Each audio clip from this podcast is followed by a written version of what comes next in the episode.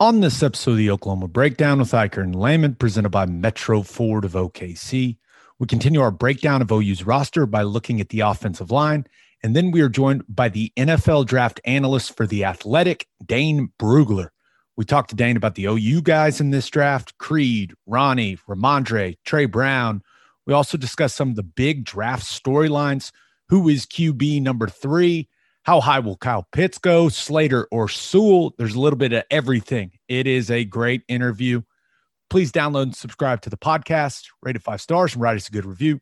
Follow the show on Twitter, Instagram, Facebook, and YouTube. Just search Oklahoma Breakdown on any of those, and you'll find us. All right. Oh man, Michael Hosty will kick this thing off. It's time for the Oklahoma Breakdown.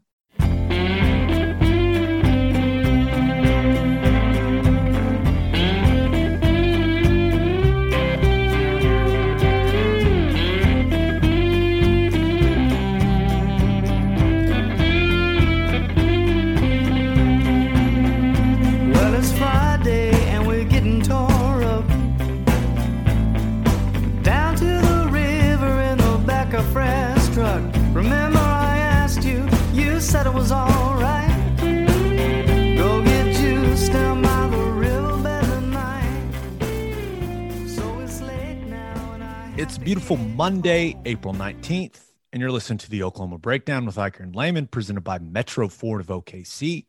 Metro Ford of OKC's inventory is the best of the best. In fact, they own more Black Widows and more 2021 F 150s than anybody else. They're the only Roush and Rocky Ridge dealer in the state. You can find a ride at Metro Ford of OKC that you can't find anywhere else in Oklahoma. Just like their selection of vehicles is unmatched, so is their customer service. The Metro Ford of OKC difference program is included with the purchase of every new and pre owned vehicle. It includes free oil changes for life, lifetime window tint, lifetime nitrogen fill for your tires, complimentary wheel locks, interior fabric protection, complimentary service loaners, a complimentary shuttle with service, and a complimentary multi point inspection. Come feel the performance when you test drive a Roush or Raptor and come see why the difference is real at Metro Ford of OKC. Visit metrofordofokc.com for more information or go to the dealership and tell them we sent you. Now, Ted, before we get to anything else, April 19th is clearly a meaningful and somber day for so many Oklahomans. I just want to let everyone know that was affected by that tragic day in 1995 and it's it affected so many of us, right? That we are thinking of them and praying for them because I know that a lot of people around here live with the weight of that day every single day of their lives. How old were you? I was 4 and it is it is about the only memory I have and I, I I've talked about my memory before. It's about the only vivid memory I have that young I, I remember it so clearly, and maybe because it was such a crazy experience. But I was at Villa Teresa on the monkey bars, whole thing. I remember it like clear as day. Oh dang! So that's you're just. I was like a what, kid, kid. A mile, not even a mile away. No, though. we very close. Yeah, very close. So yeah, I remember walking around. Uh, this girl in my class. We were out for recess. This girl was standing close to the building windows blew out, piece of glass in her leg. Like I, I remember it vividly. Wow, that's crazy, man. That's it's nuts, nuts. It's it's been a long time, uh, ninety five, but gosh, I you know I I still have vivid memory. Everyone does. It's one of those things. We always say that you have those memories where everyone remembers where they were. Like this is one of those where everyone remembers where they were. So yeah, just amazing. Yeah. And I did want to say if you haven't made it out to the Oklahoma City National Memorial yet, please go. It's something I think that everyone, but certainly all Oklahomans should go take in. And it's a lot. There, there's no doubt that it's a heavy and emotional experience, but it's extremely powerful. And if you haven't had the chance to go. It's one of the best museums in the country. There's no doubt about it. In my opinion, it is the best, but it, it's an experience that I think people uh, people should take part in. It's it's fantastically done, and then you realize kind of what what that event, what the Oklahoma City bombing uh, did to this state, and kind of how it has shaped us since that day. I mean, it, it, it's crazy how impactful it was, and and when you go back and you think about it, obviously, and I I've said it plenty of times, but I hope Tim Timothy McVeigh is suffering terribly in hell. Like I, I've always felt that way, and I don't think that's ever going to change. I know forgiveness is supposed to be a thing, but sorry, man. I mean, sorry. Leave that one to someone else. Yeah, no. yeah.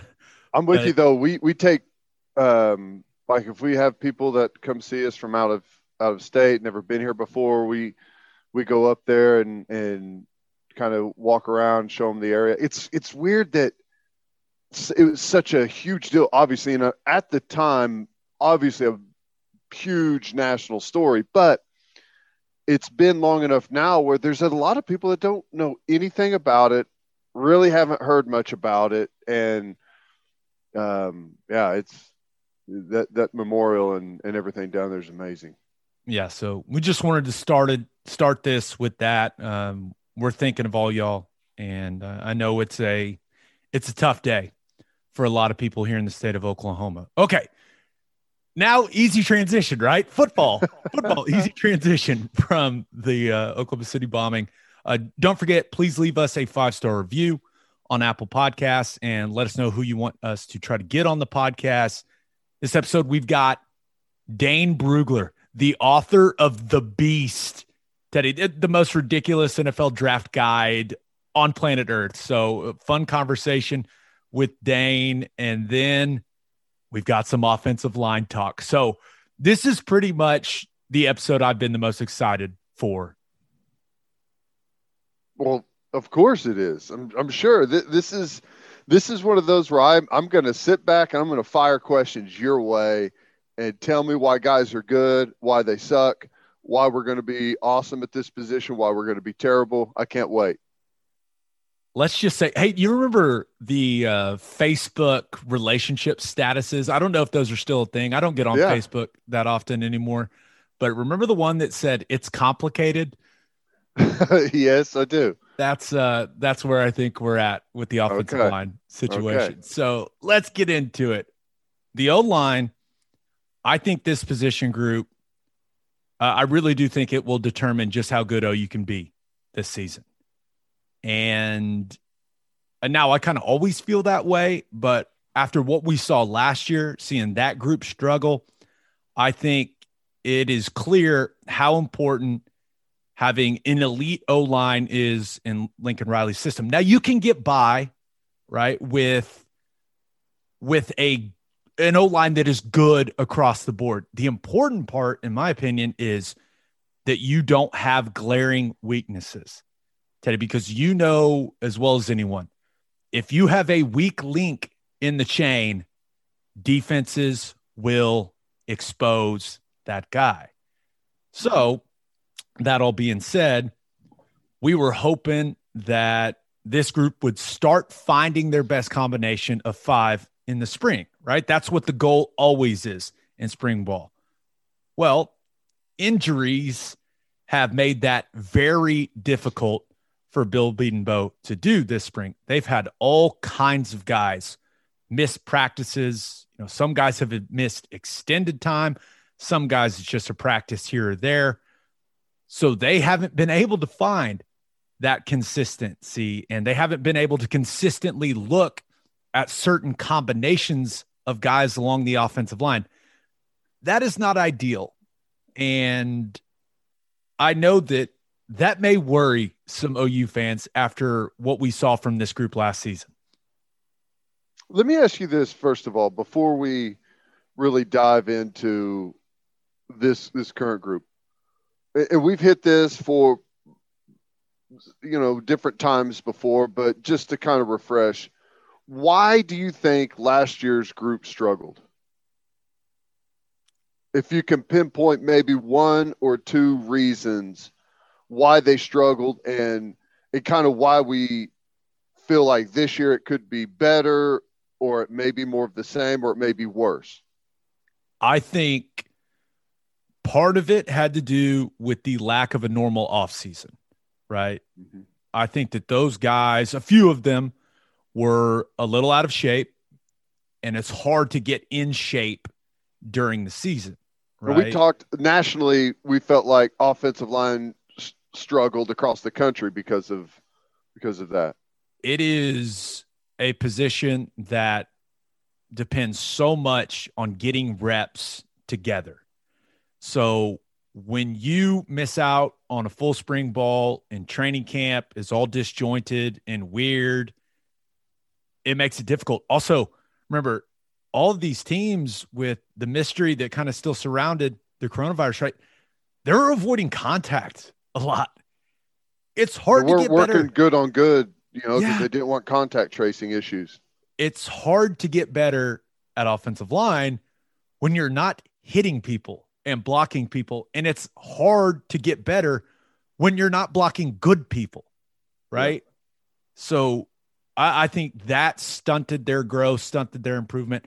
I also think that last year's line didn't uh, it, it, didn't have the level of talent right that let's say the 2018 line had now creed humphrey is a stud right uh, there's there's no doubt about it but when you think about a guy like adrian ealy he's a solid right tackle right he's a guy that is going to be a late round draft pick maybe go undrafted well Orlando Brown was way better than that. Right. So it's like you you have to you have to look at the talent, kind of the circumstances, and then those guys, some of them being out of shape, maybe not playing up to their ability. I don't think there were a lot of mental errors or anything like that. I just think that it, they, they just were never able to put it all together. Right. It was weird. It was weird to watch. Yeah, no, it was. Um, we've had a lot of offensive lines whenever they've had to replace guys start off slow and by the end of the year finish really strong and have a, an outstanding group. And expected last year's group to struggle early, but just kept kind of waiting around, waiting around for them to really hit their full stride. And they did get better, but don't feel like they got to the place where we're used to seeing Oklahoma's offensive lines. Yeah. A lot of other factors too, right? A lot of stuff off the field that was weighing on guys. Uh, I know that Creed kind of felt the weight of the leadership role there, and maybe that affected his play a little bit. But yeah, it, it's going to be interesting because they certainly need to play at a higher level. And Okay, I'm going to preface this t- this talk about the offensive line by saying this. I want to make it clear. They feel good about the pieces. They feel good about the options. They do, but I don't know if they've uh, quite put the puzzle together yet. That that's the best way to put it. Are, are you picking up what I'm putting down, Ted? Yeah, I, I I'm picking it up loud and clear. I hear you. They've got good players there. They've got good talent there. They they like the guys in the room. We just got to figure out who's playing what and where and what that combination is going to look like. And we got time, but you know, it's the clock's always ticking, Gabe. It is always ticking. Okay, let's start with a guy that I think is playing well, and that's Marquis Hayes. Uh, I've been told that out of all the positions on the offensive line, it seems like Marquis at left guard is the closest thing to a lock, right? They feel that he has gotten even better. Clearly, he's a big physical guy, plays exactly the way Bill Bedenbaugh wants guys to play, experienced, has played a lot of football for this team. So that that's encouraging right? That Marquis was a guy that maybe could have gone to the draft. I, I thought it was a really, really good decision to come back. He's everything you want in an offensive guard, just an absolute mauler. And it sounds like he's got left guard locked down. Teddy. So so that's a positive. That's where we start with the positive news. You got to have the anchor somewhere, and this year our anchor is left guard Marquis Hayes. Love what he brings. He's he's kind of the he's the guy like like Cody Ford was, and and like maybe Orlando Brown was before that. Just the the physical beast that plays with that attitude and that chip on his shoulder. Yeah. So it gets a little more complicated from there. so let's talk about the most important position, and that, of course, is center. Now, it, uh, it sounds like a joke, but in all seriousness, I think what happens at center will determine how the rest of this offensive line ends up looking. So the general consensus is that they still have to figure the center position out. Like it's an issue. It is an issue. They knew there was going to be a drop off when Creed left, but from what they've seen so far, it sounds like it's a little more significant of a drop off than they were anticipating. So let's start with Chris Murray. He's getting every chance to win the job. He's missed some practice, but from everything I've heard, his issues at center have nothing to do with the physical aspects of playing the position. He's more than capable in the run game, he's more than capable in pass protection. The part where he has really struggled at times this spring is the mental aspect of things, recognizing what the defense is doing, uh, setting protections, calling out the combinations in the run game there is a lot of things on the center's plate there in Lincoln Riley's offense. And Bill Bedenbaugh, he has always put a lot on the center ever since he got there when I was the center, and then it was Darlington, and then it was Wren, and then it was Creed. He has made sure his centers had to do a lot of things when it comes to dictating things at the line of scrimmage. And for whatever reason, and he's done it before, right? Because I, I, was hearing positive things about him at the center position before. For whatever reason, for Chris Murray right now, the mental aspect of things is a bit of a struggle. It's not quite clicking the way you would hope it would. And that is not where you want to be with Bill Bedenbaugh because if you if you make mental errors, that is the quickest way to find yourself on the sideline with that man. Well, and it should be that way.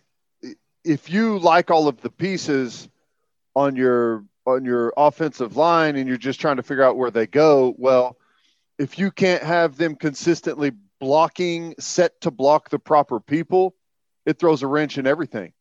Just not to get too in depth, but kind of take everyone inside what exactly that means. Um, you know, recognizing the front, calling out the front, so for instance, uh, uh, if you're just uh, running a, uh, a typical running play to the right side, off tackle to the right, the blocking combinations are different depending on what the front the defense is in and some of the blitzes. So just like quickly take people through like what on a typical couple of plays, what the center does as far as setting protection, setting combination blocks, IDing the front. Yeah. So everything works inside to out usually. Now there there's some exceptions but so in the run game your combinations you know you you memorize rules. And you know if you get a three man front these are the rules. If you get a four man front these are the rules. If you get a bear front or jam front a five man front whatever you want to call it these are the rules. The rules change depending on what the front is so you have to know what the front is. And one of the reasons I could see a center struggling in spring ball going against stuff. OU's defense, a lot of shit changes quickly, right? With all the stemming, with all the slanting, the movement. And so a lot you, of it's fake. Like exactly stem but they just slant back to where they started from, you know, and it's just to mess with the offensive line. And, and I guess they're unfortunately they're messing with their own guys right now. Yes, that's that's what it sounds like. But so you have to be able to diagnose the front, communicate that to the entire offensive line and the backs and the tight ends, everybody. You have to all be on the same page. And then you have to relay your combination. Now you're identifying the Mike linebacker and all of that. And in some schemes, a certain combination is working to the Mike. In some schemes, a certain combination is working to the Will. In some schemes, a certain combination is working to the Sam. Like there's all these rules, and it all depends on the center's communication of the front and the blocking combinations in the run game. And then if the front changes, if the look changes, you have to communicate the changes or quickly. your call changes from the sideline. Right. Your play. And it also happens. It, one thing that is very helpful is having experienced guys around you that have played a lot of football where maybe you don't have to verbalize everything. They know if the picture changes, hey, this is what changes. So when it comes to pass protection, Bill still has the center ID, the Mike linebacker. He sets the protection. He has to communicate all of the protection changes throughout the entire offensive line. Now, the quarterback can confirm some things, stuff like that, but it's still a very center dependent protection scheme. But once again, you are doing one thing. And if they go from a four man front to a three man front, the protection scheme changes, right? All of a sudden, if they hop in a three man front, you're sorting one side, you're big on big on one side, you're getting back, you're getting off the ball. Now, if they're in a four man front, you could be in a slide protection where you're sending a three man wall to one side, one side's big on big. Like with the defense just shifting barely, the rules completely change. So that's where it can get complicated, right? All of a sudden you're going four down to the Mike and you're no longer going four down on the Mike. You're sorting, you're you're trying to sift things out. Like so it's it's more I, I guess the bottom line is it's more complicated than people think it is. I and think. then you got to get get the snap to the quarterback. Let's not forget about that one. Snapping the ball. Yes, you have to process all of that while hearing the quarterback and I guess they they clap now. So when I was playing center, I got to call the snap count, so I didn't have to worry about it. Right. So they put it's hard to mess me, it up when you call it, which I, it's still possible. But I loved it. I loved uh, it. I, here's the good news about that, though. We, we've talked about how good we think our defensive line is going to be, and whenever you factor in our talent, our athleticism, how good that group is playing with how difficult they make it with the stemming, slanting, running the different games. It, it's always going to be easier than it is right now. So if you can get it down now and in training camp, whenever you're going good on good, it, it's going to slow way down after that once you start getting into some some game prep stuff. Let's hope so. Let's hope. Let's hope so. so with Chris Murray's struggles at times at center this week, they actually are, you know, they're trying Andrew Raym, right? They they let him dip his toe in the water last week a little bit at center, and they are intrigued by what they've seen. Now, think that could be a good fit. Certainly could be a good option. Doesn't hurt at all to get him reps at that position, especially with the first team. But that transition, it, it takes a little time. Like you said, Teddy, it's a different world snapping to a quarterback on air as opposed to snapping and playing in 11 on 11 periods during spring practice like with the slanting 300 pounder on top of you it uh it, it gets a little more complicated and it, it's a skill that you have to acquire once again snapping the ball not as easy as it looks when you're processing all of the things mentally communicating everything and also having to pay attention to when you have to snap the ball. And oh, yeah, you're kind of worried about blocking the creature in front of you. So there, there's a lot going on, but it does sound like Andrew Raym could be a good option there at the center position, but they got to get they got to get center figured out. I mean, I've heard that from multiple people that that's the that's the big issue right now. Now, Ian McIver is a guy that Bill Bedenbaugh trusts he just doesn't have the physical gifts that some of the other guys have. But they would not hesitate throwing him out there if these other guys just can't figure it out.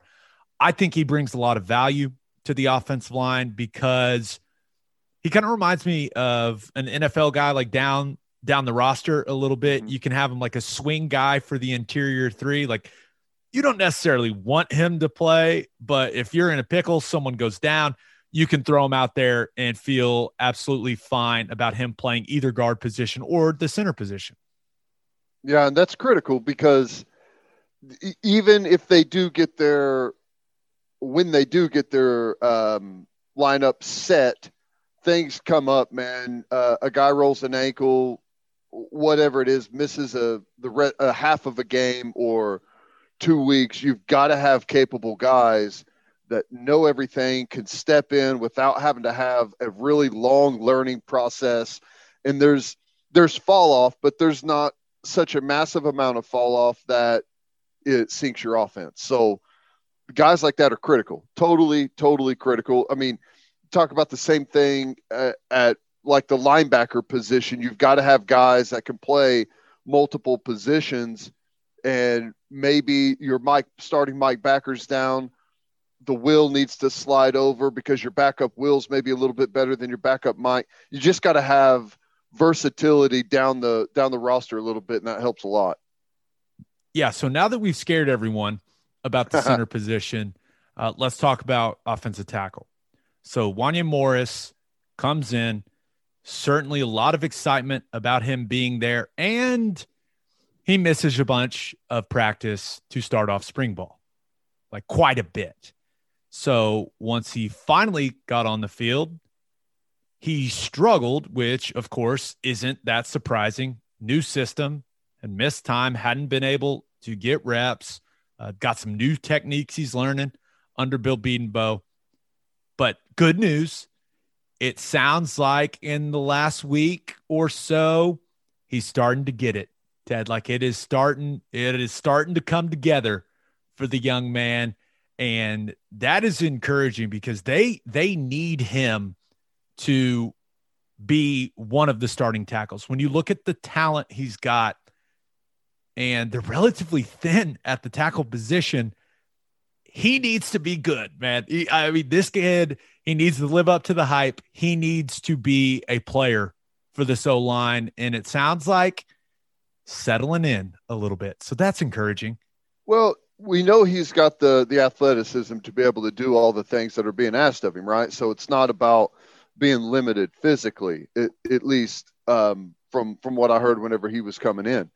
So yeah, if whenever you miss time in a spring, whenever you're not an established guy, you don't know the system, you don't have uh, all the techniques and, and, and different things that you have to do locked down.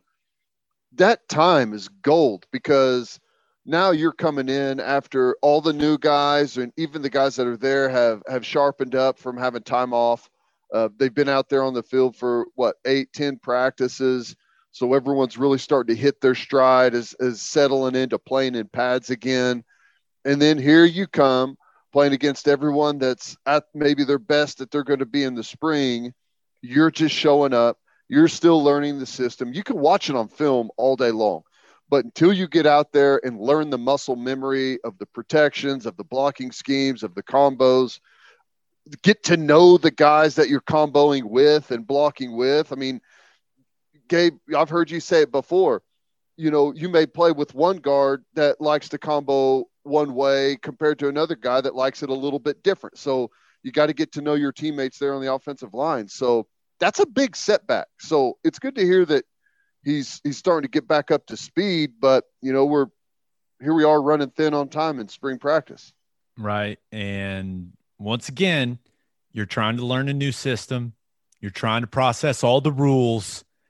That defense, man, everything is changing in front of your eyes right before the snap and you've you've got to be on it. So when you hesitate, it's hard to play well. I mean, it really is. If you're thinking – if you're trying to process things and it's not like a seamless transition for you from going one rule to the next when things change, you can look really bad. you can look really bad. at times. Now, the right tackle position, this sounds interesting because the the hope was that Anton Harrison would be a guy that made a big jump this spring, right? And this is another guy that has missed some spring practice.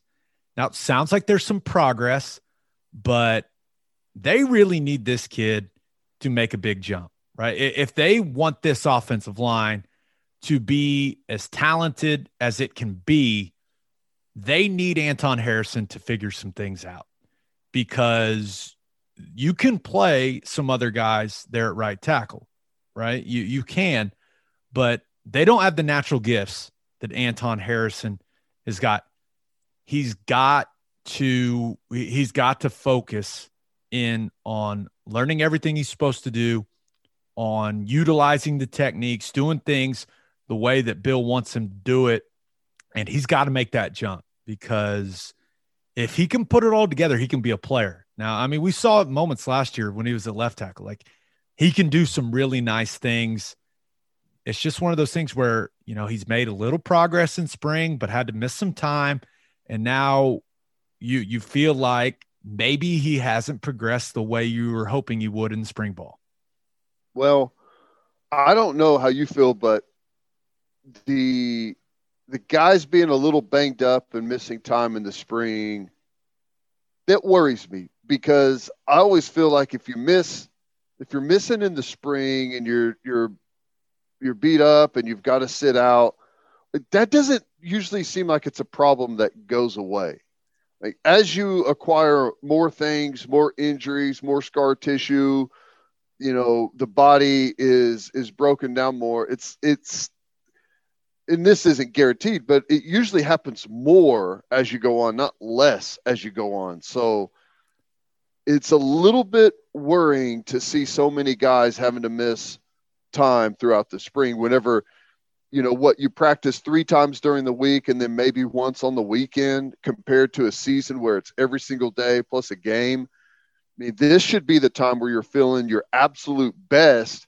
and you walk out on the practice field every day feeling totally fresh totally 100% able to to really attack it so it's kind of troubling okay so let's get to uh let's get to the position that is most up in the air Teddy, and that is right guard, right? Because it, it's most up in the air because it is going to be affected by what happens at center and by what happens at the tackle positions. So you you look at tackle. I guess you got to look at tackle a little more. Erik Swenson, the elder statesman, still there, ladies and gentlemen. I have been told that he was actually playing really well at multiple spots, that he was putting together a good spring, uh, was challenging for a starting spot, was playing with more consistency than some of the guys that are more talented than he is. But then last week, he gets hurt and is likely done for the spring. I feel like this guy, I feel like Erik Swenson cannot buy a damn break. I, mean, it's always something. And it's just, I mean, we'll never know what he could have been because the guy, he's been, I, I, don't know, how many limbs has he hurt in his career at OU? It just all sounds like another bad break for him.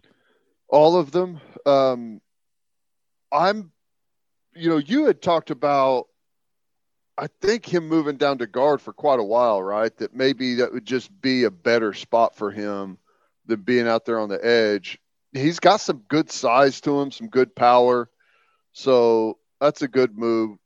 If there's Swenson's one of the guys that I'm actually not worried about injury wise because I know he's going to be hurt during the season and I know he's going to play through it. So, I mean, that's just what it's going to be. Okay. He's just going to be miserable and yeah. play through all the pain. That's just, that's, that's what our man Swenson does. Okay. So the right guard spot, you've got the Raym's situation now that has developed at center. So that affects things clearly.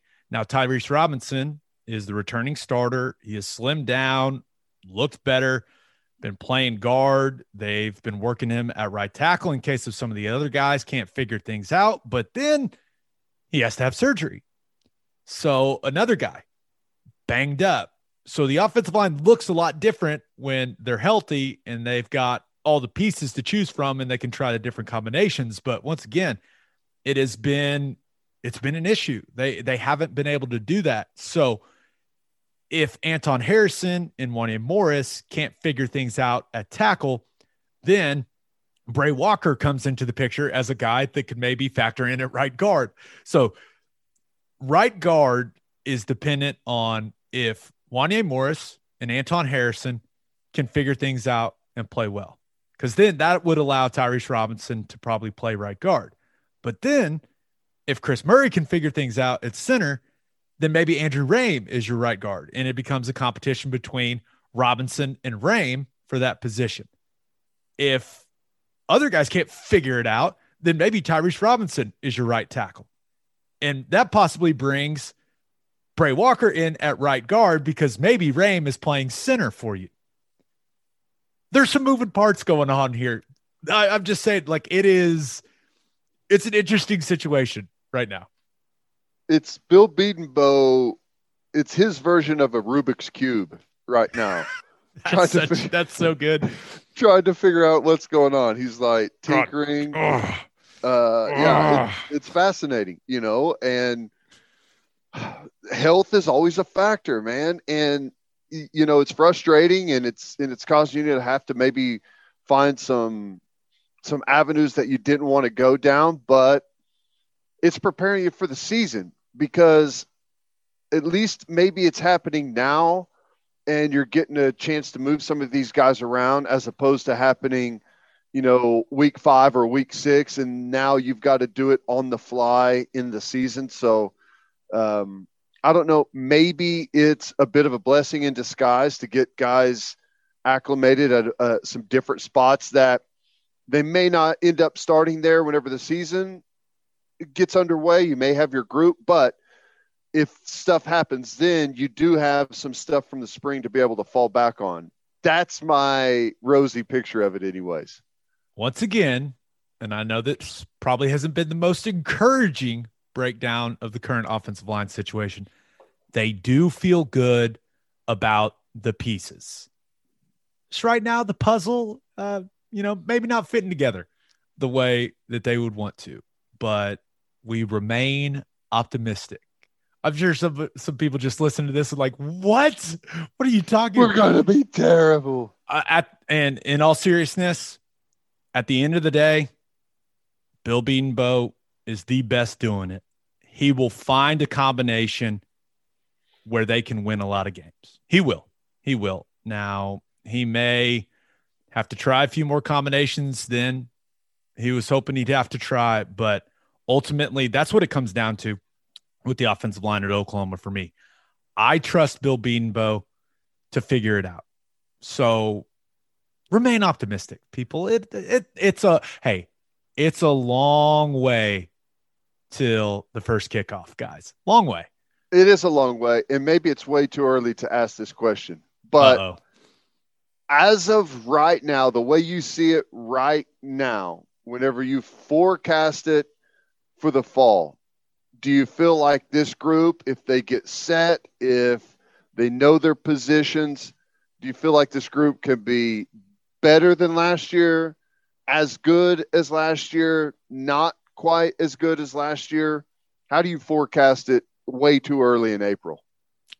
I think that it would be a similar level as last year, similar level. I think that's uh, that is my current expectation. From what I've been told, I can't, in good faith, go. Yeah, no, no, no. They're going to be way better than last year's line. I mean, yeah. they're losing a, you know, possibly a first round pick at center. You know, a right tackle that, you know, played a lot of games for Oklahoma. So I, I think the the, the one thing that is encouraging is this line is getting these spring reps right? And they're going to have, from all indications, a normal summer. They're going to have a normal training camp.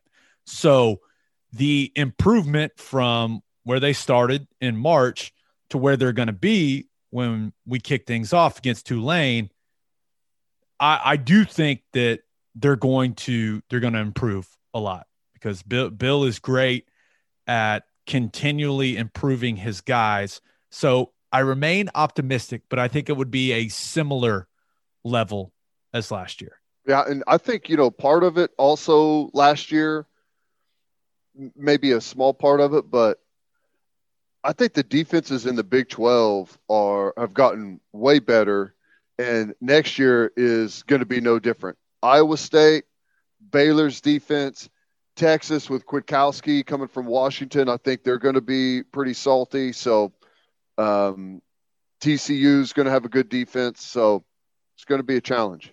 You mean that some people may need to get used to our quarterbacks not being able to sit back there for eight seconds and go through all their reads? Oh yeah, that some Kyler of the stuff Murray. that Baker and Kyler got to do back there just not normal. Yeah, good reminder. That's that's usually not how it works. Okay, let's get to our interview with Dane Brugler. But first, First Fidelity Bank is a full service financial institution based in Oklahoma. Oklahoma. I've done that a couple times. That's that's not a place. Based in Oklahoma with tailored solutions for all your personal and business needs, checking accounts, saving accounts, home loans, and much more. They do it all. Whether it's online banking from your computer or mobile banking from your phone, everything is stress free with FFB. Making mobile deposits, paying bills online, and moving money to different accounts could not be easier. First Fidelity Bank also provides free ATMs worldwide, making banking convenient wherever you are. They also give back to the community. FFB donates a total of more than $500,000 to local charities and educational foundations. Make your life easier and go bank at First Fidelity Bank. Visit ffb.com for more information. And guys, spring is here and you know what that means. It is hard seltzer season, baby. And there's only one hard seltzer that we drink on this podcast, and that is Will and Wiley Hard Seltzer from Coop Ale Works. It's perfect for any occasion. We drink it by the pool, at the lake, and at the tailgate. Maybe at some T-ball games every once in yeah. a while there, Ted. Yes, yes. Maybe in a Gatorade squirt bottle, you know, just uh just to hide it a little bit. But yes, definitely at T-ball. It's made in Oklahoma and it is absolutely delicious. Will and Wiley is customized for the Oklahoma lifestyle. Go find it right now in a store near you and go follow them on social media at, at Will and Wiley. Okay, here is Dane Brugler. It is our pleasure to be joined by the author of The Beast. Yes, The Beast. He is the NFL draft analyst for The Athletic. Dane Brugler is in the house. What's going on, Dane? I appreciate you boys having me on. It's uh, it's a fun time. We're two weeks away uh, from the draft. It feels like you can't get here soon enough, but at the same time, plenty to talk about, plenty to still still to figure out with this with this draft. So, uh, my pleasure being on with you guys. Dane, your draft guide is truly unbelievable. It is a ridiculously informative draft guide. But I wanted to start with the OU guys with you. And I knew you were a smart guy already, but you've got Creed Humphrey as your top rated center. And I wanted to get your thoughts on this. I think Creed Humphrey is going to be a better pro than he was a college player because I think he was in a bit of a limited system from what he was doing there at Oklahoma. Do you think he is a guy that is going to go, you know, early day two and be able to step in as a starter immediately? I, and the, I think the only disagreement I would have there is maybe he goes round one. I mean, I think he really could, uh, because if you're you know, we, we talk so much about rounds and where these guys are drafted and value and all that. But at the end of the day, it's just what are you bringing to my football team? And it, it doesn't matter if you're a second rounder, third rounder, are you going to be an impact starter? And for a team that is looking for that impact starter uh, at center, Creed Humphrey's it. And, you know, I'm a, I'm a big fan of Landon Dickerson as well. I actually graded him higher as guard. Uh, just, you know, some of the height issues, you just don't see that very often. Although with, you know, Landon Dickerson, he's, he's so good, he could probably overcome that. But with uh, Creed Humphrey, I think he's the top center. And I think you look at the Jaguars picking there at the late end or the end of the first round. You're getting Trevor Lawrence early. Uh, you know, get him as uh, his center uh, at pick 25. I think that's a possibility. Uh, in my seven round mock on the Athletic today, I had the Eagles uh, drafting uh, Creed Humphrey in the early portion of the second round. So I think there's going to be several teams that are going to have their eye on, on Humphrey as a guy they could bring in from day one to be the guy. You, you, love the resume, 37 starts. Uh, he was from the day uh, he he first started. Uh, you know, he was just seemed like he was an All American. Um, you know, he was part of that really experienced offensive line Oklahoma had in 2018, and then you know he was kind of the leader from there on out. Um, you know, bringing bringing along some of these young guys. Uh, you know, you love the toughness. You, you love guys you could just tell were former wrestlers in high school. He's one of those guys. Uh, you know, n- not many lefty uh, snappers, but he, he's one of them. And you know, the you, you, love the technique, the reaction quickness. So big fan of Creed Humphrey and what he's going to bring to an NFL squad. You know, we we often talk about uh, offensive line coach at Oklahoma, Bill Bedenbaugh, and right. the track record that he's got recently of putting guys into the NFL. And when you see so many of those guys starting, playing well in the league it seems like the reputation of offensive linemen coming out of Oklahoma would be pretty good. Is that what you hear whenever you talk to NFL guys? Yeah, no question. You because uh, you understand how they're coached, you understand what they're being taught, and I, I, think it gives them a little bit of a leg up. And so you have a ton of respect for the coaching staff there, um, and, and it shows on Sundays uh, exactly what you're talking about. So, um, and and I think that you know you learn which coaches uh, you know really tell you the truth and which ones are kind of you know they're they're just going to say positive things about all the players. Then you realize some of these guys can't play. Um, I've got a lot of respect that you know in, in, my interactions with the Oklahoma coaching staff, they've been pretty upfront with me um, off the record or on the record, and everything on the record and off the record about uh, Creed Humphrey has been just uh, uh, glowing uh, with the way he carries himself, the competitive toughness, um, and so you know, a, a, guy like that who plays through injuries, um, he's so uniquely powerful. Um, and he's been the way he's been coached, the way he's been, you know, developed and brought through. Um, I think maybe the only worry is, you know, maybe you uh, you worry about some of the maybe some bad habits from that offense, but it's he, he's a, such a coachable player that I don't think it's it's necessarily something you worry about. So um, you know, he, he's a guy that you're going to bring in from day one, and he's going to compete for your starting center job, and you're not not have to worry about that position for a long time. You've got a second to third round grade on Ronnie Perkins, and yeah. then he's got impressive tape. Right, didn't have a ton of it, missing the six games last year, but is the thing that's kind of holding him back is the fact that it's kind of hard to project what position he'll play in the NFL. And I and I guess he also lacks elite measurables, right? Right. Six two and a half, 253 pounds, uh, you know, adequate length, just under 33 inch arms. Uh, you know, the testing data was good, not great. Four seven in the 40, uh, you know, 32 inch vert, uh, 169 in a 10 yard split. You know, you want a little bit better than that in terms of that first step, get off, that explosion but on tape, he, he's a good player. Uh, you know, I love how heavy his hands are. Uh, he, he, looks to get his hands on uh, tackles really quickly and then dictate the action. Um, I, I, thought that he took advantage of that system a little bit. Uh, it's just the way they slant their uh, their defensive linemen. I think that inflated his production just a little bit uh, because in, in, six games he had 10 and a half sacks. So he, he was a guy frequently in the backfield. Uh, you know, obviously being suspended for six games, that's something that teams will just have to be comfortable with. Um, but the coaches talk really highly about him. They, they call him a leader. Um, they, you know, they say how, how different it was when he was back in the lineup uh, for that defense and just uh, what he meant for that team. So um, I, he's a guy that looks comfortable on his feet. He can drop a little bit. He can uh, shut down the run. Um, and so I think somewhere – top 75 is where we're going to see Ronnie Perkins off the board. I think second round is a very good chance to go in the second round. If not, early third round seems like uh, kind of the ceiling of where he'll be drafted. What, you know, Gabe mentioned he's kind of in between positions. Where do you think he's going to play in the NFL? It's it's weird because we've never seen him as a stand-up edge guy, right. but that's kind of what his frame is in the NFL but he's always his tape shows that he's a hand down guy. So, like, where do you think we end up seeing him, and what what style of play?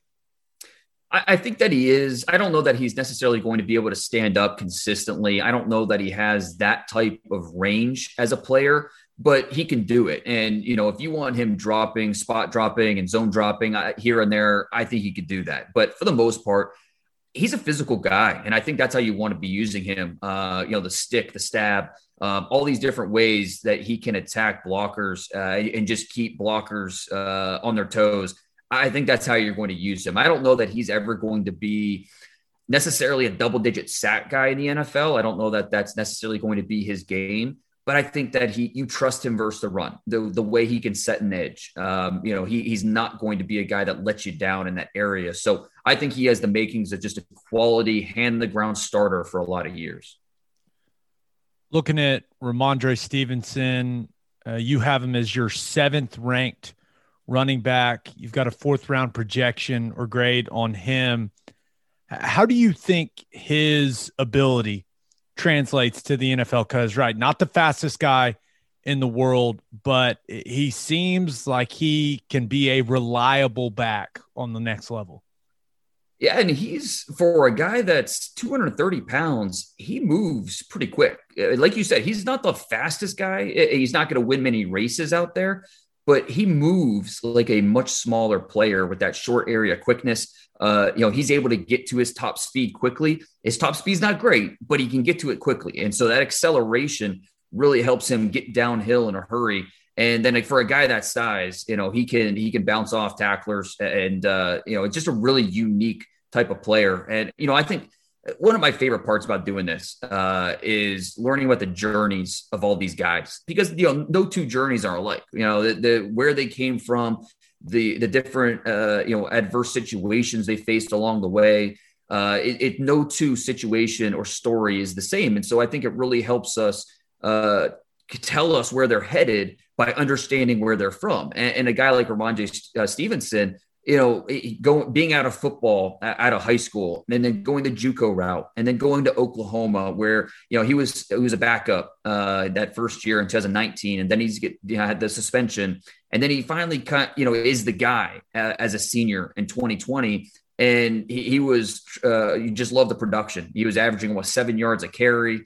Uh, you really liked what he could do at the backfield as a pass catcher. He had 18 catches this past year.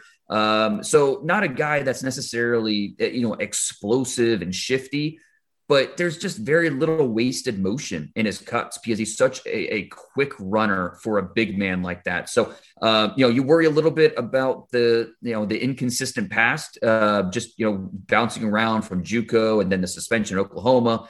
But if he's a guy that stays focused and stays, uh, you know, learns how to be a professional, uh, you know, he's built for the pro game, and I think he's going to be a guy that can help a backfield. This is more of a question, kind of for you personally, because just thinking about that running back spot, I think over the last decade, it's probably changed as far as um, draft value more than any other spot. I mean, it wasn't very long ago we'd see two, three, four guys in the first round at running back. Now, mm-hmm. Maybe one if it's a guy that can do everything. So, what's changed with the NFL as far as what they're looking for coming out of college for these running backs and uh, what they value and, and why they've kind of slid down the the pecking order a little bit.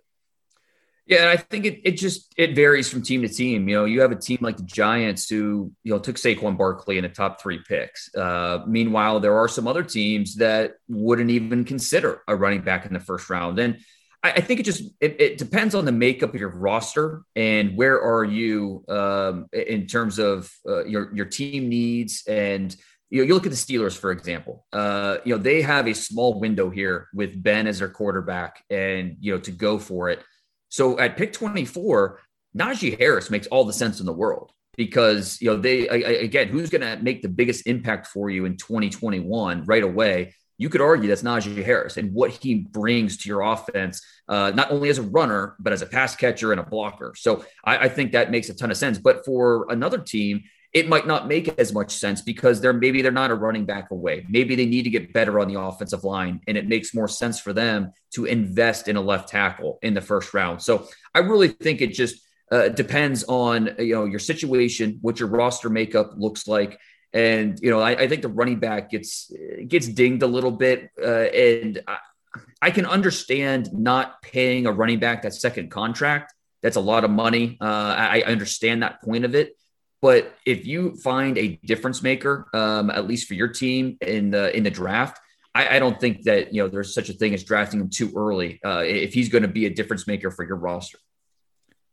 you've got a fourth round grade on Tre Brown, and there there's no doubt he's got the speed, right? But he, he's not the ideal size. Now it seemed right. like he had a a decent week there playing the nickel at the Senior Bowl and, and did some good things. But how, how do you kind of view Tre Brown and where do you think he fits in an NFL defense? I think he's that ideal nickel that you're looking for because he is tough. And it was fun watching him uh, Senior Bowl week. I, I was in the stands uh, maybe 15 feet from him, and he was he he did not back down from anybody, and it was a lot of fun to watch him uh, go out there and compete. Uh, you know, he there were a few times where the lack of inches uh, showed, but more times than not, uh, you know, he he came out from from the battle as a winner. So, and then you watch the tape and you see a lot of the same things. Uh, a really outstanding athlete ran a 4.40 in the 40 yard dash at the pro day, 38 inch vert.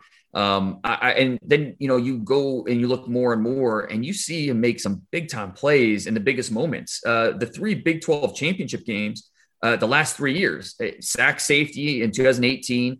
Um, he had uh, that touchdown, big touchdown uh, preventing play in 2019 against Baylor, and then he had the interception this past year uh, that sealed it against Iowa State. So um, he's a guy that just has been making plays, and uh, the size isn't ideal, but if early day three, I'm looking for that nickel, that feisty corner who has athleticism, who has compete skills, uh, you know, the, the physicality that he plays with. Uh, I love how he plays through the hands of receivers. So even when uh, you know he might uh, give up the catch point, he doesn't quit ball searching. He's always looking to to get it out. Um, and, and, so the athleticism helps cover up some of the lack of uh, size with him. Uh, I, I, love the aggressive play with, with Tre Brown. So somewhere I think early on day three, a team looking for that nickel corner, I think they're going to be looking at Tre Brown as being a viable option for them. Quick break. Do you own a business? If you do, you need Insurica in your life. Insurica is one of the country's largest insurance brokers with 30 offices throughout Oklahoma, Texas, and the Southwest. Insurica is able to customize programs by accessing the latest information from many insurance carriers – they compare and contrast coverage offerings and pricing in order to design a cost effective, comprehensive program to meet your business's specific needs. Insurica's clients become best in class businesses by working with Insurica's team of advisors to manage risk. Purchasing insurance is only one way to protect your business. Best in class businesses win by avoiding loss in the first place. If your business partners with Insurica, you'll save huge amounts of money and take back control of your total cost of risk. I'm an Insurica client, and you should be too. If your business wants to be best in class, connect with Insurica at insurica.com. That's I N S U R I C A.com. And make sure you connect with our friends at Advanced Weight Loss Clinic of Sand Springs. They'll help you execute a realistic and achievable weight loss plan designed for you and only you. They've got all kinds of treatments for men and women. Their licensed and trained experts combine diet and exercise with hormone therapies to maximize your results. If you're struggling with low libido or low energy, Advanced Weight Loss Clinic of Sand Springs can help with that too. They also offer Botox and fillers. To get on the path to losing weight, call 918 241 LOSE or visit their Facebook page. If you mention the podcast, you will get a free fat burner injection. All right, back to the interview. If all of these guys, these OU guys, end up falling within your your window, who do you think is the best value play? Is it is it Creed Humphrey right there? Maybe the end of the first round, early second. Is it uh, a Rhamondre in the fourth round? Who who do you think, if they fall in the slot that you predict, is the best mm-hmm. value mm-hmm. for an NFL team? I, you know, you could make an argument. Um, I, I, really for all, all these guys. I mean, because Creed Humphrey, I, again, I don't it, we spend so much time talking about rounds, but if he comes in and he's a lockdown center for, for you from day one and you get him player. at pick 36, I mean, that, that's a tremendous value uh, what he would mean to your offense. So Creed Humphrey certainly qualifies. Uh, you know, like a Ronnie Perkins.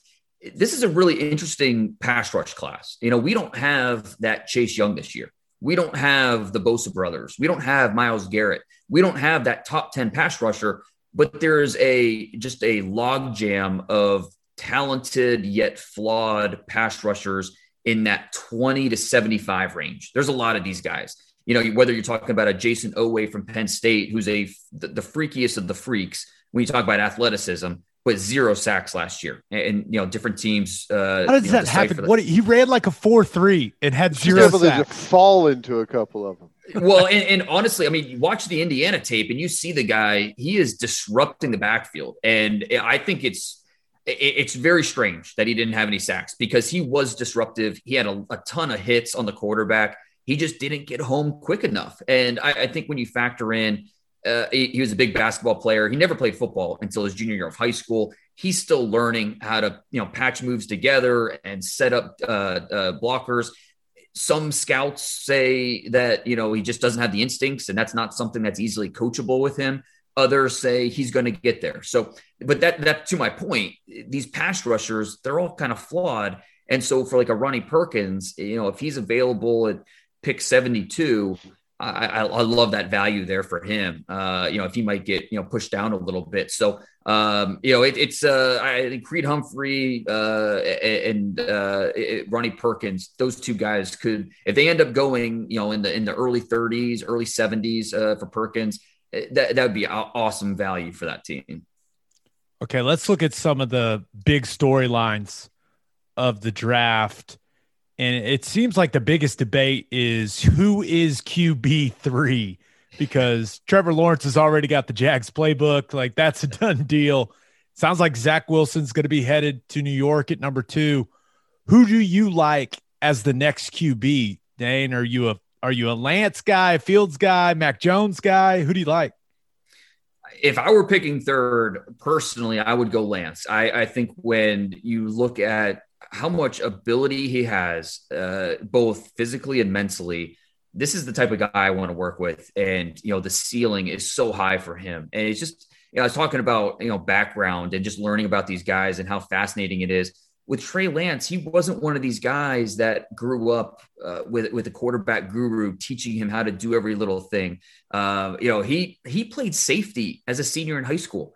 I mean, how many quarterbacks are doing that? Uh, and it's not because you know, I mean, he just he, he wasn't viewed as a top recruit. Minnesota, uh, which was in his uh, you know close by, he grew up in a small town in Minnesota. The Gophers were trying to recruit him as a safety. They, they didn't think he could play quarterback.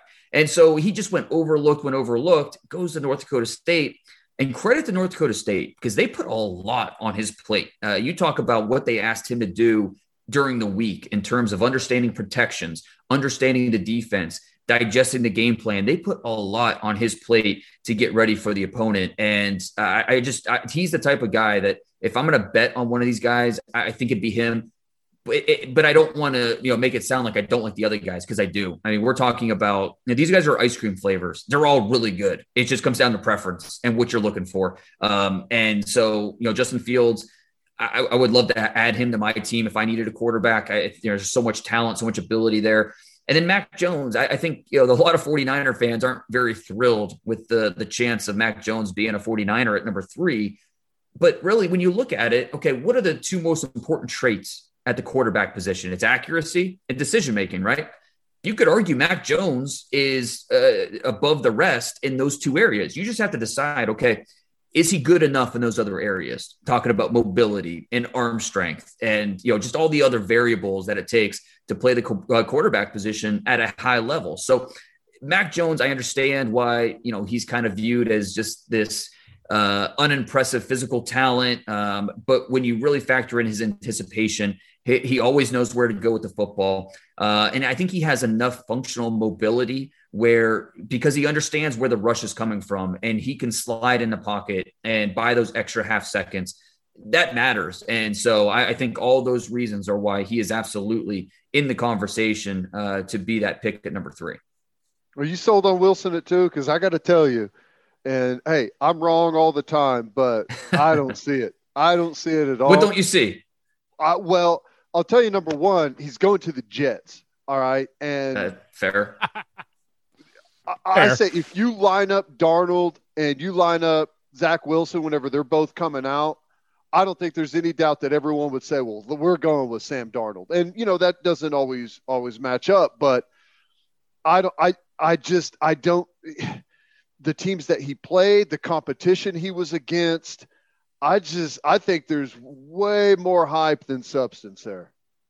I, I mean, uh, there's you're, you're, talking a lot, speaking a lot of truths there. I mean, there, there's there's nothing we can do about the competition level that he faced. It is what it is, and uh, I think that based off of where Darnold was coming out and when Wilson's coming out, I, I think that's fair as well. Saying that you know, Darnold was probably the higher ranked prospect, but I, I think with the from the Jets' perspective I just think he's damaged goods at this point, at least in New York. I, I think a fresh start was exactly what both sides needed. Um, and, it, and it's hard because we're not, you know, we're not in the in the meeting rooms and understanding, you know, the, how the last three years went. A new coaching staff, uh, you know, Joe Douglas hey, has been. He should be happy that where oh, yeah. he went. Sure, he, absolutely. got the greatest deal ever. That's one of the best places he could have gone. And you look at the the Jets with the new coaching staff. I you know I I like Joe Douglas a lot. The you know he's now uh, this will be a second draft as the general manager. I think that you know he he knows what he's doing. I I, I think just based off of the small sample size we have. If ownership can kind of stay out of the way, I think the Jets have the pieces in place, coaching and GM, where they can build this thing. And with Zach Wilson, I, you know, again, can't do anything about the competition, but I think we could still grade him based off of the level of throws that he's making. Uh, off platform, he is so instinctive. Uh, it, it, makes it look really, really easy. I understand why some see the the Aaron Rodger flashes with the, just the way he can alter his arm angles and uh, make plays and really to me that's where that's why i have or the difference between a zach wilson and justin fields for me is and this goes back to an old bill walsh thing that he when he talked about quarterbacks he talked about joe montana why you know the, the difference between good and great at the position is the ability to make that great spontaneous decision. And that's what i see with zach wilson. He is able to make that quick twitch spontaneous decision and be accurate with the football where with a guy like Justin Fields, who I like a lot, I love the talent, would love to work with him. He's a little more methodical in his process and you know how he reads, how he delivers the football. I he can I he can speed that up a little bit in the NFL, and I think he will need to. Uh, but with Zach Wilson, I've seen him do it, and so uh, as long as you're comfortable with the person and just you know how he retains information and you know is able to implement the game plan all those things that we don't necessarily always see on tape as long as you're comfortable in that in those areas mentally I, to me he's the, he's the number two quarterback just because what he can do with his arm. He's a natural thrower of the football. And so it, but he's going to New York, and that's tough. It's uh, it's not the easiest place to play. Uh, you know, they they did add Corey Davis, the wide receiver free agency. You hope Denzel Mims uh, in year two is ready to take off. Uh, they need to get better on the offensive line. That was probably the chief reason why Sam Darnold uh, wasn't able to do more for that team. Mekhi Becton, I think, is going to be one of the better left tackles in the game, but they're not done. They need help on the interior. They need help at right tackle. So the the Jets are set up in this draft. They have five picks in the first three rounds. So uh, you know, if they do take Zach Wilson, like we believe they will at number two, it'll be interesting to see what they do at pick 23 and then the second pick in the second round. How are they going to help their quarterback uh, to be able to succeed in a, in a tough environment in the NFL as, as still just a young player? He's still just 21 years old. This draft has some really good receivers. You look at Jaylen Waddle, um, DeVonta Smith, Kadarius Toney, Ja'Marr Chase probably going to be the wide receiver that comes off the board first. But how crazy is it that Kyle Pitts is probably going to come off the board before all of those guys? I mean, a tight end, Dane. I, I mean, just how talented is this kid, and what does it say about how tight ends are valued now? I don't know that it, really. I don't know how much it says about tight ends. I just, I just think it says what Kyle Pitts, how different he is, how special he is. You just don't want to be the GM that passed on special, and, that's what I think Kyle Pitts is.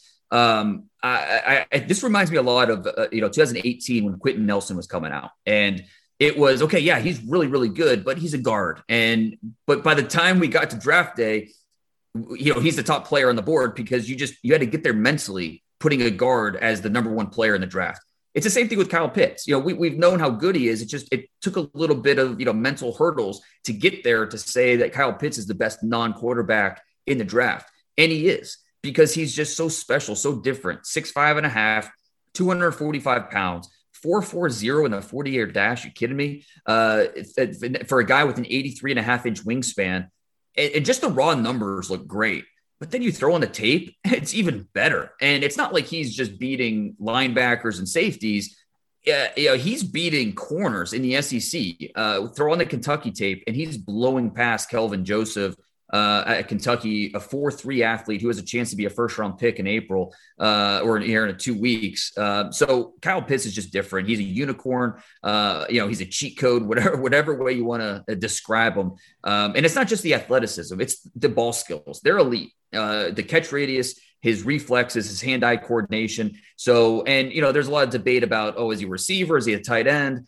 I, I don't care. I mean, you look at a guy like Travis Kelce, 50 50, he's either in line or he's detached, uh, you know, running you know, routes is basically their X receiver. Same thing with Kyle Pitts. I mean, I think it'll be 50 50. He can line up in line, he can execute basic blocks, uh, but also put him in a slot, put him outside. Uh, you know, uh, you want him going down the field and making plays. So you look at this draft, okay, quarterbacks are going one, two, three. What do the Falcons do it for? Uh, you know, they're going to have a tough decision here between we could get our quarterback for the future, you know, our successor to Matt Ryan probably going to get some trade action here. Broncos, maybe, uh, with the Patriots try to go up that far. So we have to listen to these trade offers. But you got Kyle Pitts sitting there right there in your laps. And, you know, this is a chance to go for it. Matt Ryan's going to be your starter probably the next two years. Um, you know, not quite the MVP Matt Ryan, but he's still a, a, probably a slightly above average quarterback in the league. Uh, you have a chance to go for it. And a guy like Kyle Pitts is going to help you right away. So that's an awfully appealing route to go if you're Atlanta. Here's what I think's crazy about Pitts. He's lighter, shorter, and slower than Calvin Johnson. And Calvin Johnson ran his 4 3 at the combine in Indy, not at Pro Day uh, on the hand timer. So that's just uh, mind blowing. Uh, there's been sure. already been a lot of movement uh, with this draft. It seems like maybe this is becoming a little more common. And are we going to see between now and draft night, maybe even on draft night, are we going to continue to see teams jumping around and making trades? I think so. I think we, we knew there was going to be a big trade coming uh, before that San Francisco trade was official. Um, we, we just weren't sure who. So San Francisco makes that big move. So we know three quarterbacks are going one, two, three. And then what happens with the other two quarterbacks? Uh, you know, are we going to see some movement? You know, like the Patriots to me are the most intriguing here because we just we don't know uh, you know how aggressive they're willing to be because Tom Brady was there the last 20 years.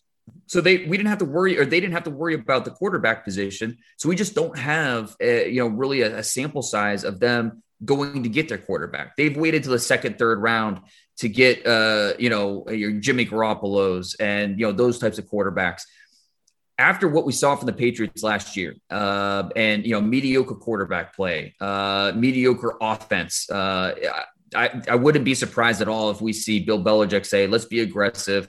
Justin Fields, he gets past, say, you know, out of the top six. Let's call the Lions at seven, and let's go get uh, our quarterback. You look at Washington at 19. Uh, if one of these quarterbacks gets to a certain point, I think we'll see Washington try to make a move. Uh, you know, Chicago, same type of deal. If you know one of these quarterbacks gets out of the top seven, eight picks, that's where things get really interesting. And I was actually uh, talking to a scout last week who told me, don't rule out Carolina either at number eight. Uh, yes, they made the Sam Darnold trade, but this is an organization that's ready to throw a ton of darts at the position. And, you know, they were willing to give up a ton for Deshaun Watson. Obviously, with that situation going south, they're going in a different direction. They went with Sam Darnold, and they could still use that number eight pick on, say, a Justin Fields. And it's still less than what it would have cost them to go get Deshaun Watson. Except now you have two quarterbacks, maybe a better odds of figuring out who your guy could be. It's it's a really uh, progressive, uh, you know, out of the box type of way of doing things. We just don't see teams be that aggressive at the quarterback position but why not? It's about time someone tried it at least to see how it works out. It, it, might backfire and blow up in their faces, but I wouldn't be surprised if Carolina went that route. Quick break for Riverwind. Riverwind is Oklahoma City's premier casino experience. There are temperature screenings at all entrances, and masks are required for all patrons and employees because your safety is Riverwind's number one priority. There are so many reasons why Riverwind is consistently voted OKC's number one casino, but it all starts with their amazing variety of gaming thrills and excitement. Riverwind's beautiful award winning environment plays host to more than 2,800 of the latest electronic games with a huge selection of table games, including blackjack, blackjack match, roulette, and craps. No matter what your game, Riverwind has it in spades and hearts. And Fridays in April from 6 p.m. to midnight, you can win your share of $100,000 in cash and bonus play in Riverwind's baskets and cash promotion. That's awesome. If you need help finding your way, just visit riverwind.com. Riverwind Casino, simply the one. And make sure you send your kids to Bishop McGuinness Catholic High School. Bishop McGuinness Catholic High School has a long tradition of educational excellence. They know that children need, need to be in school and are doing everything possible to make that happen. Bishop McGuinness students were welcomed back last August and saw very few interruptions in 2020. With a 12 to 1 student to teacher ratio, no student is overlooked. Bishop McGuinness's college prep curriculum offers 22 AP courses. If you want to provide the best possible educational and spiritual development for your children, contact Bishop McGuinness Catholic High School or visit bmchs.org. Financial aid is available. All right, back to the interview. Dan, I feel like there's two other common debates right now between all the NFL draft analysts, and that that is, are you a Rashawn Slater guy or a Penei Sewell guy, or and are you a Patrick Surtain guy or a Jaycee Horn guy? Where do you fall in these debates? I'm definitely a Penei Sewell guy. Um, for a guy that's 20 years old, I mean, it's just crazy how young he is. Uh, he was born a few weeks uh, before Tom Brady made his first pass in the NFL. It's just kind of mind blowing how young this guy is. Uh, and he's 330 pounds, and you see a picture with him, you know, shirtless and nothing but shorts. Where I don't know where he hides it. It just his body type is so unique. Uh, you know, just that Samoan background and the way his body composition. It's just it's a really unique player. Um, and one of the reasons I love Tristan Wirfs last year as a prospect uh, is the, the big man balance. That's what I think Penei Sewell really offers. Um, and it's not just the physical ability but his ability to make those split second reads, the instincts, um, you know, Mario Cristobal, as head coach at Oregon, calls him the best player he's ever been around. Um, so with Penei Sewell, uh, I, I, think that's he gets the edge for me. Now I still really like Rashawn Slater. He, he might be, and I don't say this lightly, he might be the Zack Martin of this draft where could he play tackle? Yeah, I think he could. He could. I mean, watch him against you know the, the tape against Chase Young. He could play tackle but he might be even better at guard. And so there's you know two different ways of thinking. I'm going to let him play uh, tackle until you know he shows me that he can't. Where other teams are going to say, you know, let's maximize his ability, put him at guard, and we don't have to worry about that position for the next 10 years. So Penei Sewell, Rashawn Slater, both could easily go in the top 10 of this draft. Uh, but I would lean Sewell personally. And then the two SEC corners, uh, it's easy to love both these guys. I would lean Surtain just because, uh, you know, the for a guy that's you know being the son of a Pro Bowler, um, you know, having to look up to his dad all those years, he plays so composed. He, he doesn't panic ever. That's just not how he plays. He trusts his technique. Um, there, there's a lot to like about his mental process. And uh, uh, I mean, for a guy that showed up uh, in Tuscaloosa and started from day one for Nick Saban, that says a lot. And that's also, I, I think, a reason why uh, teams really like Jaycee Horn. His coaches say that the day that he showed up as a freshman, he was the guy leading the culture change as a true freshman. Um, you know, he's he he's not as brash as his dad was, but he has that type of bravado where you know he's going to come in and he wants to be a leader. He's going to lead by example, but he's not afraid to speak up. So both these guys, I think, have that dog mentality that you want with Jaycee Horn, he's a little too aggressive where he's going to be a flag magnet. He's the type of corner where every time uh, he gets up from a play, he's immediately searching for the official. It's funny because it, on tape, it happens every play. Every time a, a, a, ball is thrown in his direction after the play, he's looking for the official either to make sure a flag's not being thrown or hoping that flag is thrown. So, uh, you know, he's just a very aggressive player. And, uh, you know, that's you worry about that a little bit, but I'd rather my corners be aggressive and you just try to reel him back a little bit, as opposed to the opposite, where he's not aggressive enough and you have to try to, you know, get him to, you know, quit being so passive. So I, you know, Jaycee Horn, uh, Patrick Surtain, both these guys are top 15 players in this draft. You look at the Cowboys at 10, that's a natural landing spot for either one of these guys. uh, the Eagles at 12, the Chargers at 13. There's a good chance that we see those two corners come off the board at you know two of those three spots. Last one, Dan, we'll let you run, man. I know you're really busy this time of year. Uh, Teddy and I, it, it was hard to explain to a lot of OU fans that the most talented player here in the state of Oklahoma was actually playing at Tulsa. How, uh, what have you seen from Zaven Collins? Kind of what are you hearing from teams about him? How do they view him? What inside backer, edge guy? I mean, he's just a big athlete, man. Yeah, you don't see many 6'5, 260 pound linebackers in today's NFL. It's kind of a throwback.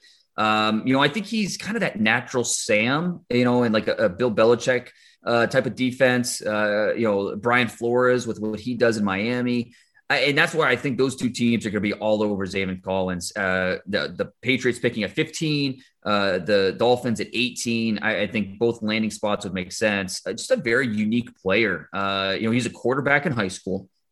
He was the valedictorian of his senior class.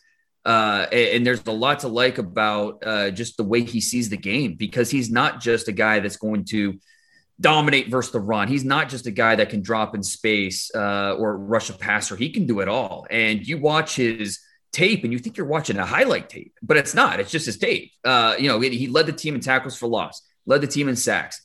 Uh, he had led the team in interceptions with four. Two of those he brought back for touchdowns. Uh, he, has got a couple blocked uh, play, uh, blocked field goal, blocked extra point on his resume. So he's just a do everything type of guy. Uh, height, weight, speed is fantastic. Uh, you know the way he moves, the way he reacts. Uh, there, there's a lot you can do with a player like that. Some look at him and say, "I just don't know what to do," and you know he's just kind of a little bit of a tweener for us and what what what our scheme is. But for a team that really understands, um, you know, his ability he could be a you know that Dont'a Hightower uh, type of linebacker. So uh, at 15, if, if the Patriots end up not going for one of these quarterbacks, it, it just it, it, screams Patriots pick uh, for Zaven Collins there with the 15th overall selection. I have no idea how you have all this information in your brain. It is so impressive. you can get all of his great NFL draft coverage at The Athletic. Go subscribe. Dane, you're the man. Thanks for the time, buddy. Good stuff. Now, Gabe, Teddy, I really appreciate it. Anytime, guys. That man, the amount of knowledge in his brain about these draft prospects, that's so impressive. Like, and I was, I was, I was looking at him like, okay, maybe he's just reading off the screen, and he was not. That was all straight off the dome. That was that made me feel stupid. Honestly, it made me feel dumb uh, it's a lot of information in a small amount of time. And hey, it, I'll, I'll say this: it's a tough. Like his segment of sports is tough. It's a it's a um, it's a segment that's filled with some really good guys that have a lot of good information. So you better come prepared, and he knows his stuff for sure, man. Yeah, that was great. I was in. I was encouraged by the stuff he said about a lot of the OU guys. Yeah. So I'm hoping I'm hoping our man Brugler is right, especially about Creed. If he could go in the first round, that'd be so be awesome. sick. Be so sick. Okay, episode 104 in the books. We'll have a new podcast. I know we're getting up there, man. We're getting up there. We'll We've got to be podcast. coming up on the one year. Yeah, I think here in a couple weeks. In May or so, probably. I think post spring. I think our first episode last year was late April. I'll have to look it up. We'll celebrate. I'm sure our wives will get us cookies again. New podcast that'll drop Thursday morning. Just a reminder, you can hear Teddy from 2 to 6 on Sports Talk 1400. You can hear me from 3 to 5 on Sirius XM Big 12 Radio, channel 375. Hope you all have a great week. Until next time, we appreciate y'all for listening. Do what you always do, Oklahoma. Take care of each other.